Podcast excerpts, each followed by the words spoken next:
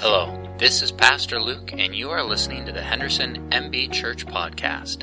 We hope you enjoy this week's sermon. Our mission is to grow disciples and multiply churches who will glorify God and transform communities. For more information on our church, visit hendersonmbchurch.com.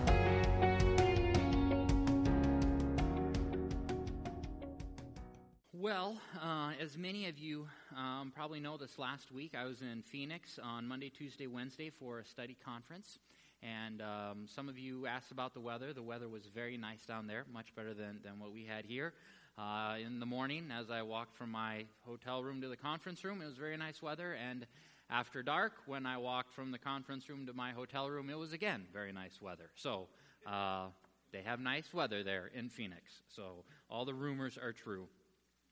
Um, very good study conference. The, the, the, title of the study conference uh, was uh, Women in Ministry. And, um, you know, there, there are some passages in the Bible uh, that are, um, can be a little bit hard, hard to interpret. I mean, that, every age, every culture, every people group is going to find some part of Scripture awkward or uncomfortable or, or kind of have a hard time wrestling with it. And um, for us, definitely some of Paul's words about leadership in the church and is that reserve is some of that leadership reserved for men only, or is it are all positions open uh, to men and women? And what does that look like? And so we had a study conference uh, around that, and um, it was very well uh, organized. They brought in very high level scholars. I mean, some of the best in the business. Um, these, you know, they, they, were not just MB scholars. I mean, the, the, these were scholars that, that were known on the national level.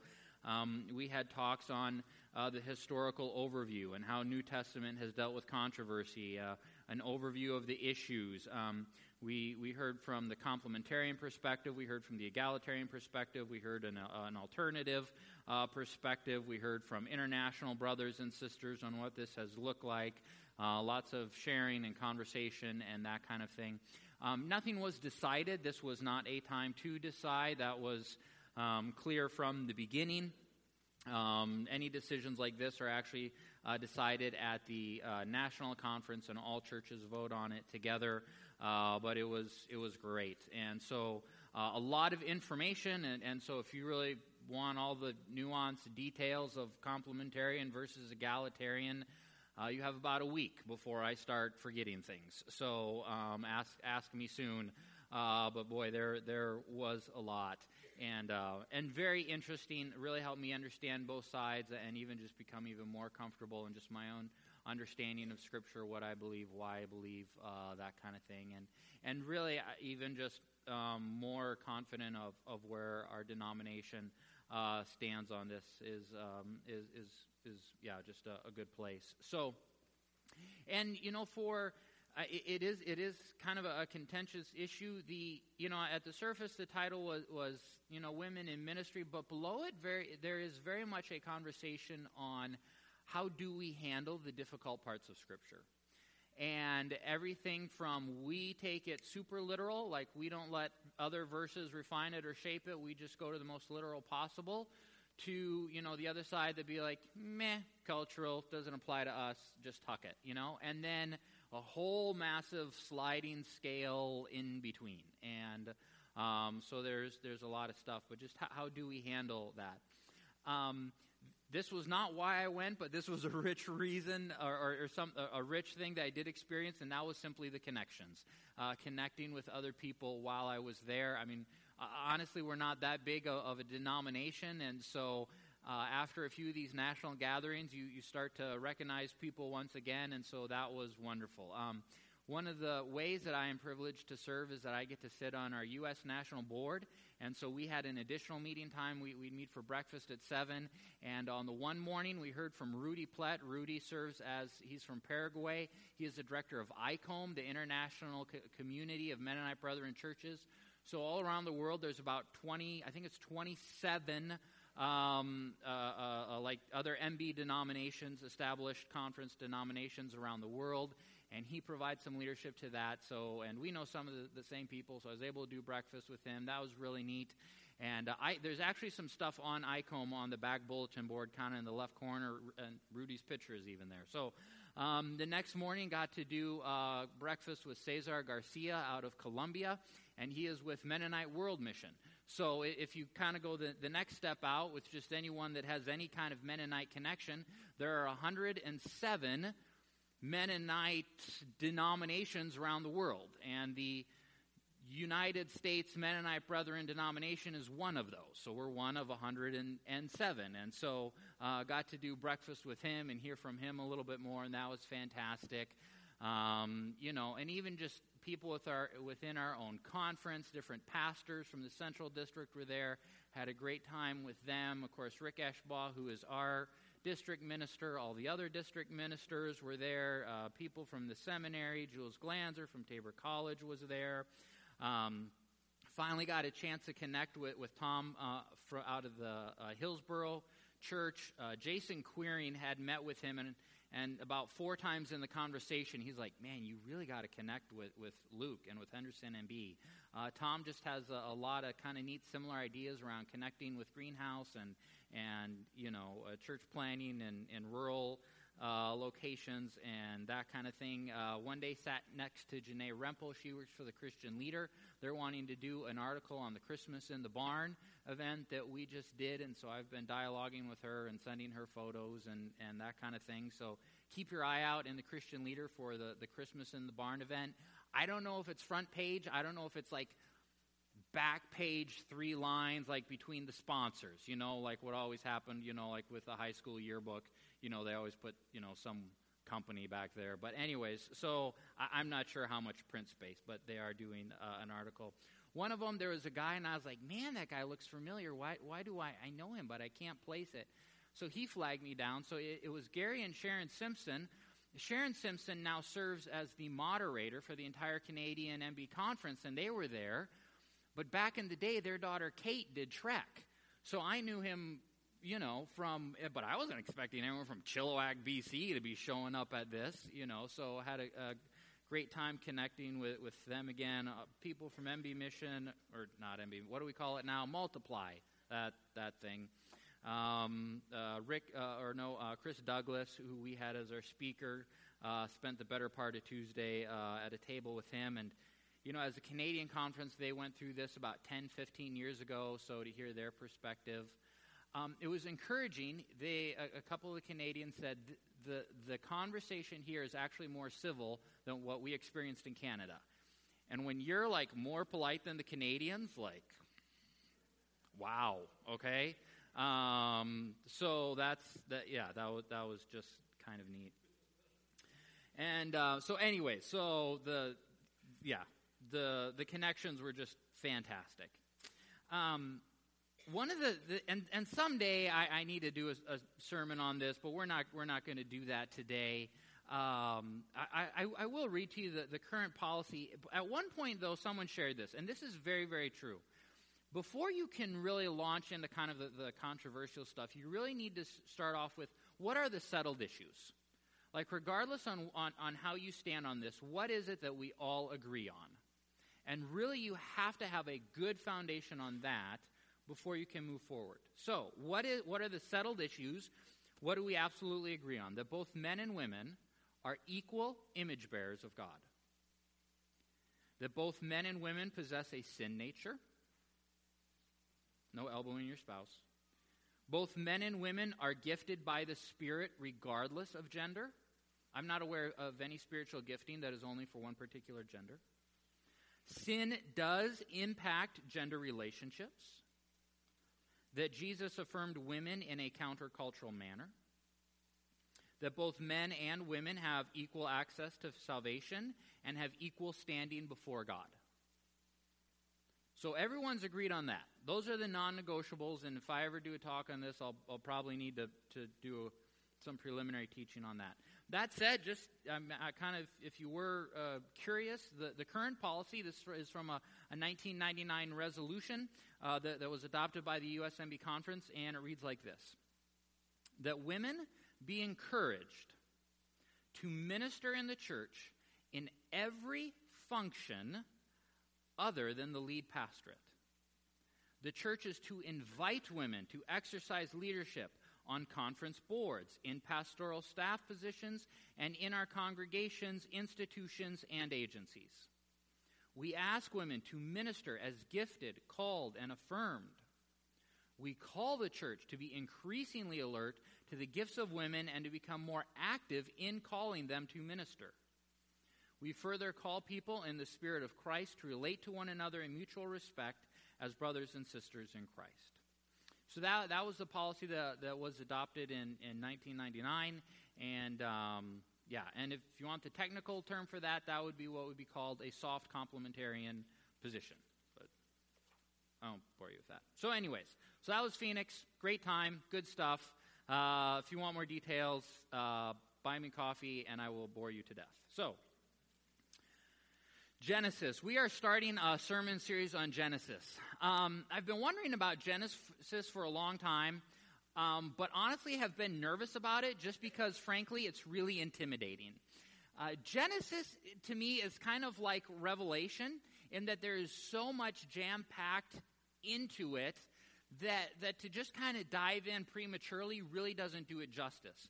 And, and in the same way, I think Genesis and Revelation the more you understand of the New Testament and the more you understand of the gospel and all of the other books of the Bible, really you begin to see more and more and more and more in Genesis and in Revelation. And so they are super intimidating books because it just it feels like you, you have to have this massive uh, uh, uh, background knowledge to, to, to pick up on everything. But yet at the same time, Genesis actually serves as a foundation for how we see the rest of the Bible. So, um, so Genesis is, is both exciting and terrifying. Um, the plan for right now is to only cover Genesis 1 to 11. Uh, maybe once we finish it, we figure this is so good and we'll do the next 12 to chapters 12 to 50. I haven't decided on that. But for right now, Genesis 1 to 11, because there's a very natural break that happens between chapter 11 and chapter 12 in Genesis 1 to 11, you're really dealing with all of mankind, all of humanity. In Genesis 12, Abraham happens. And so from Genesis 12 to Genesis 50, really the storyline or the narrative really focuses in on the whole kind of Abraham, Isaac, Jacob, the, the, the, people of Israel, and it really focuses in more on a particular person, on a particular storyline, and, and the whole, and the, the Israelites and that story. Whereas those first 11 chapters are really dealing with kind of all of humanity. And so just in the storyline, there, there, there's kind of a, a, natural break between 1 to 11 and, uh, and the rest of the book. So that's the plan for right now. Genesis is part of what's called the Pentateuch. Uh, the Pentateuch is the first five books of the Bible. It means one book in five parts. So that would be Genesis, Exodus, Leviticus, Numbers, Deuteronomy. All are believed to be written by Moses. Some of the scholars like to debate that. They say, well, we're not really sure, and it looks like multiple scholars and or authors because different words and that kind of thing. Um, but, you know, Jesus said Moses wrote it, so I'm just going to stick with that. Um, so I believe Moses wrote it because Jesus said so and he was probably there. So sticking with that one. Genesis covers so, a huge amount of, span time. Um, the entire book of Genesis really covers about 2,000 years of human history. And that's a lot for a comparatively small book 2,000 2, years. Um, Moses writes um, Mo- Moses writes all of this. He writes it roughly 1,400 years before Christ. So you and I are about 3,400 years, 3,400 years removed from when this book was authored. And it, I mean, that's just when Moses wrote it. Obviously, it, the, the, the storyline goes well beyond that. But from when Moses wrote this, 3,400 years ago, roughly, to today, it is amazing at how much it still speaks to today. And that's one of the things that does ex- excite me about this is because you have these timeless truths and these timeless pillars, but yet the way they correlate to today's issue, like it's just the same thing with a different face. I mean, it is it's timeless, timeless issues. So Genesis is, just covers a, a huge span of time. Because of that, Genesis covered because it covers so much history, it actually doesn't give us a lot of detail. It, in some sections, it moves very fast, and if it does share a story, it's very intentional on, on what story it shares, right? I mean, for every story it shares, it probably skips another thousand other stories. So, um, and it's just, it's, it's really packed dense. In Genesis 1 to 11, some of the major stories that we're going to see are creation, Adam and Eve, uh, we're going to see when Adam and Eve sin and, and they open up the world to sin. That is something that we have nicknamed the fall. Um, we're going to read about Cain and Abel, right? So there's four people on the earth, and one of them kills the other one. Just move, you know. Um, but, anyways, uh, we're going to read about Noah and the flood, and we're going to read about uh, the Tower of Babel. So, those are kind of some of the, the big line stories. And like I said, understanding the rest of Scripture really does help us understand this.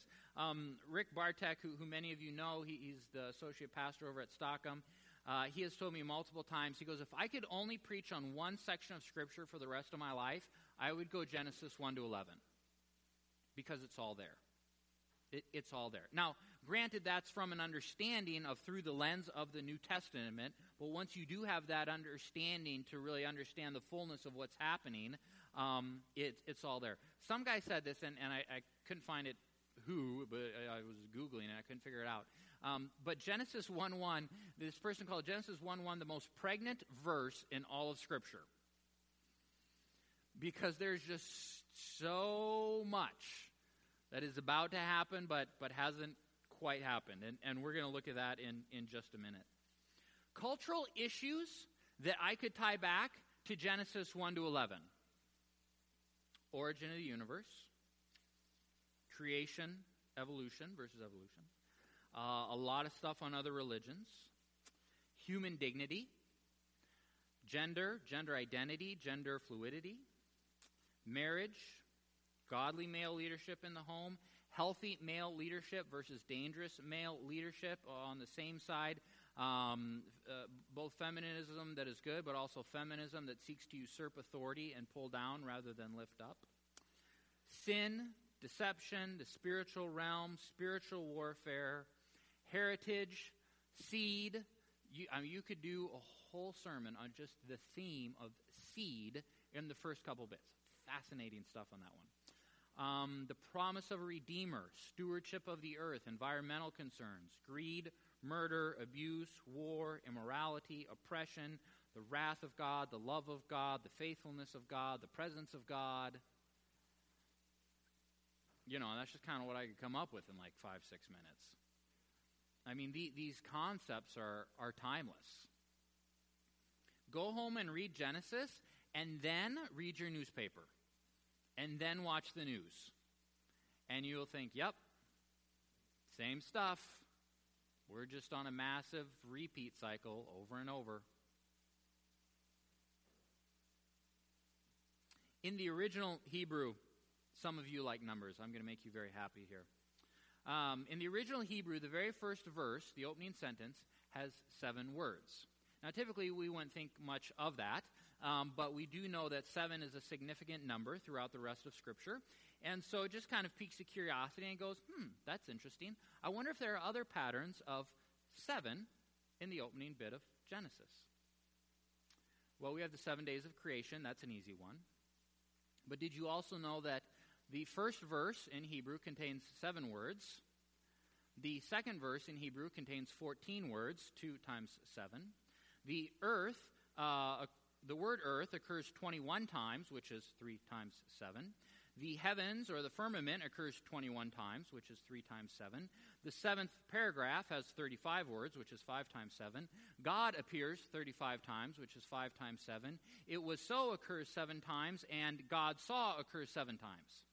In fact, Ivan Panin analyzed the text on the first verse, Genesis 1 1, looking for patterns of 7 in Genesis 1 1. He found 30 separate sets of seven in the first verse.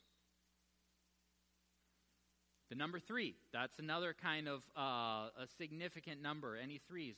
Bara, which is kind of the driving word around creation, not only does it occur three times, but the third time that it occurs, it's used three times to emphasize that third moment of creation.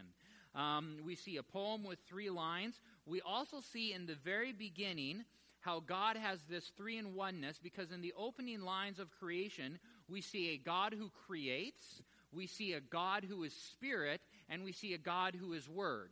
And John is going to tell us that Jesus Christ is the Word of God. And so, in the opening lines of Jesus, we see God the Creator, God the Spirit, and God the Word. And so already we have hints of the Trinity in the first few verses of Genesis.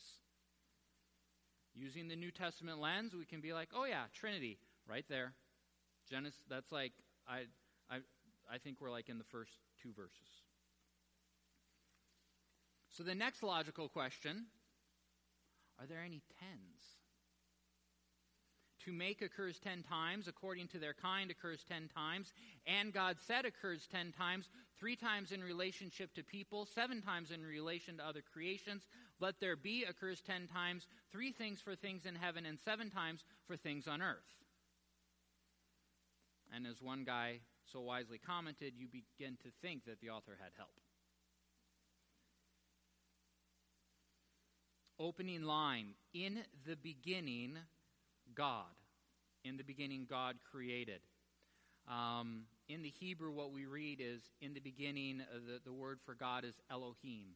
Throughout Genesis, we have a couple different words for, for God. One is Elohim, that is a more generic word for God. And at other times, you're going to read either Yahweh or Jehovah, and that is a more personal, like that is the, the name of God. Elohim is just kind of a, you, you could almost apply that to any God, but Yahweh is God's name. And whenever it uses Yahweh, you, the, the cues on that are your scriptures that Lord is spelled out in all capital letters. So if you've ever read the Old Testament and you're like, they capitalized all of Lord, like, is that a typo? What is that?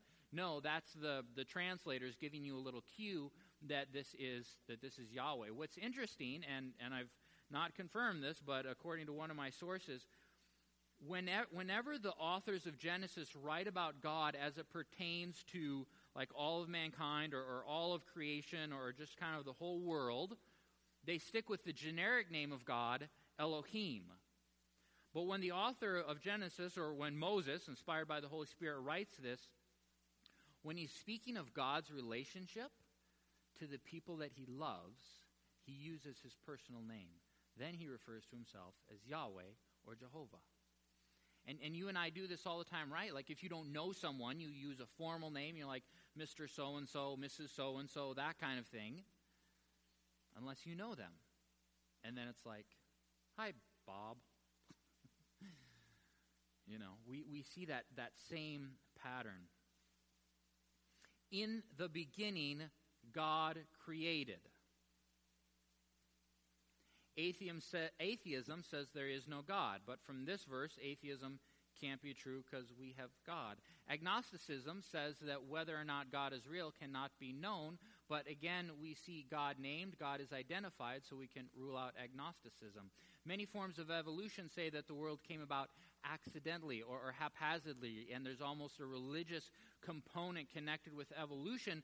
But here we see that the world was created specifically and intentionally by this greater power. And so um, certain forms of evolution are immediately ruled out. Dualism says that there are two competing forces of, of equal force that are, are in this kind of perpetual battle, and we don't know who wins. And yet we see God creating and that God has no equal and there is no force that can compete with God. So dualism is ruled out. Materialism says that all that exists is the material. Though there is no spiritual, it's just what you can see, touch, smell. Only those things are real. And yet here we see the spiritual. This, this verse tells us that all the material was created by God. So we can rule out materialism. Polytheism says that there are multiple gods and God parents and God's children and, and that kind of thing. Um, but again, we see that everything was created by God. So and this one God. So we can rule out polytheism. Existentialism is the idea that man wills and determines his own reality, but we can rule that out because, again, we, we see this God, that this creator who creates everything and is above and over everything. Hedonism and capitalistic materialism are invalid because pleasure must now be evaluated against the person of God. Pleasure and wealth um, may not be seen as good and right if they are selfish and indulgent, and so again, we can rule that out based on this. Pantheism says that the universe is God, but we see that the universe is not God. The universe was created by God. And even some versions of panentheism, which is there's a difference between pantheism and panentheism. There's a little en in there. Some versions of that are ruled out because God is once again over all creation. So, in four words, we just wiped out about a dozen false teachings. All because, in the beginning, God created. I'm not normally a grammar guy, but, but I, I, have really been loving the word for created. The, the word for created is bara. It's a very unique, special word. Uh, in, so, in the beginning, God created. In the beginning, Elohim bara. Um, bara means to create, but, it, but it, it's a very forceful, powerful word. It, it means to create out of nothing.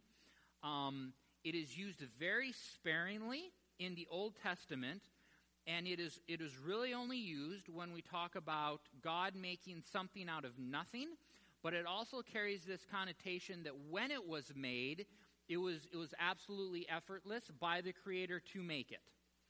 And we will see this later, or actually right away, but you know, when God created the heavens and the earth, okay, so uh, God creates the heavens and the earth.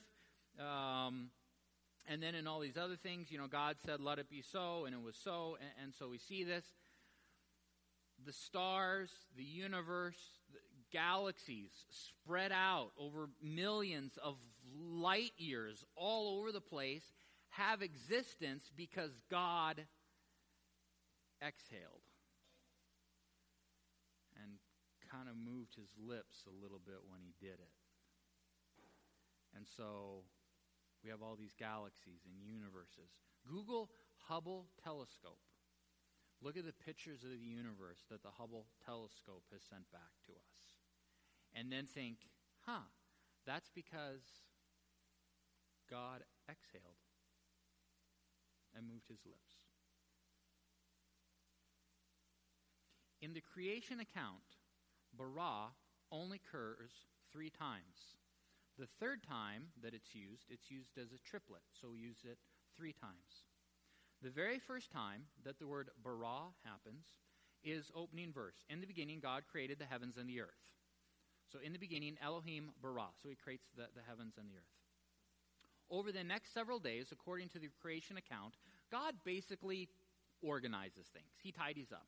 He's separating land and water and moving things around and putting stuff in motion and plants, vegetation, and all of that other kind of stuff. The second time bara is used is verse 21. So God created, God bara, the great sea creatures, every living creature that moves, uh, with which the waters swarm according to their kinds, every single winged bird according to its t- kind. And God saw that it was good. So God needs animals and reptiles and, and birds and fish, and so God bara all the wildlife. Anyone want to take a guess on the third time that he uses bara? Verse 27, we, we see a triplet used. So God created, God bara, man in his own image. In the image of God, he created him. Male and female, he created them. So, this third time that, that Genesis uses this very special word it's used as a triplet, which again we understand from threes that three can be a sign of perfection.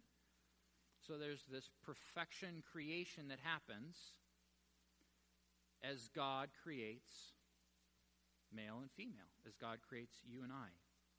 In the beginning, God bara, and you and I were his crowning achievement in all creation.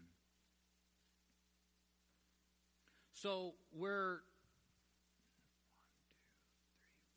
five words in, and we've ruled out a dozen false religion. We've spoken volumes on the character and the ability of God, and we've spoken volumes as to your special place in all of His creation.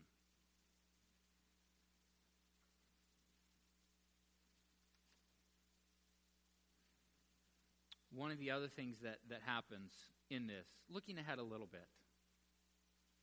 But in creation, we, we see this interaction between a spiritual being who creates a physical universe. Now, we know from other verses God created the angels, so we also know that God created uh, things in, in, the angelic realm as well, too. But here, really, it, it, it's reserved to a spiritual being creating a, a physical universe. And, and, day one, and day two, and day three, and day four, God is creating this, this physical universe, this interaction between the spiritual and the physical, but there is always a distinction between the two. Always it is spiritual God creating physical universe. Day one, day two, day three, day four, day five, and then day six, where God forms man out of the, the dust of the earth, and he breathes into him the breath of life. When, when Adam is created, something completely different happens. Adam and Eve are the only thing, the only thing in all of creation that has ever been created that is a combination of both physical and spiritual. It really is kind of this, this pinnacle moment where these two realms meet where it's not just that God creates the physical, but He creates the physical and He breathes into it the spiritual. You and I are the only thing created by God that is 100% physical and 100% spiritual. No other creation has that duality. This should speak volumes, volumes to you on how special you are, uh, on how special the creation you are, your unique place in creation, and even how much you are valued. I mean, when, when, when the, the, the script alone, just by its grammatical layout, indicates that you are the perfection of creation and the only thing to be a combination of 100% physical and 100% spiritual. I mean, not even the angels uh, have that. As we prepare to go through Genesis, I, I hope you see it for the, the literary genius that it is. I mean, it is good writing. There are layers upon layers of brilliance and insight, and we won't be able to hit all of it. Uh, I hope you see the foundation that it lays in helping you and I to understand the rest of Scripture. I mean, th- this is going to be the, the, foundations in this really do help us understand a lot of uh, the other parts of the Bible. I hope you see the way that it glorifies God, uh, the way that we can understand the beauty and the nature of God better. But I also hope you see how important you are to God. I mean, uh, later on, we're going to see how we messed it up, and we're going to see cues of how He redeemed it all. But from, from the beginning, your value and your worth to Him are really inexpressible and unmeasurable. So, amen. Let's have a word of prayer, and then we will uh, we'll finish up, and then you're dismissed. Heavenly Father, as we prepare to look through Genesis, Lord, we just say that we do need your insight. We believe that you authored it. We believe that it's uh, perfect, that it was all inspired by you. Lord, but it is dense, and we believe that there's so much fantastic truth in Genesis. And so, as we prepare to go through this book, Lord, we just ask for your insight and for your understanding and to be led by your Holy Spirit. And that, Lord, that this will change and alter how we live and how we think and how we view you and how we understand ourselves and, and our relationship to you. God, we don't even begin to understand the magnitude of what you did at creation. And, and we don't even honestly begin to understand the magnitude of what you did when you created us and even to what extent you love us and that we are valued by you. And how much you are desperate for a restored relationship with us. And, and, and we goofed it up. We admit we were the one, ones who, who let sin in and kind of got ourselves into a, a tough place, but you came and redeemed that. And that message is all foretold in Genesis, and so we look forward to learning more about that. Jesus, we love you. We love you. We worship you. We adore you. And we want to spend our lives honoring you. In your name, amen. Thanks so much for listening to this week's sermon. We hope you were enriched and encouraged. If you have questions about Christ or church or would like more information, visit our website at hendersonmbchurch.com or email me directly at luke at hendersonmbchurch.com. We hope you have a fantastic week. Take care and God bless.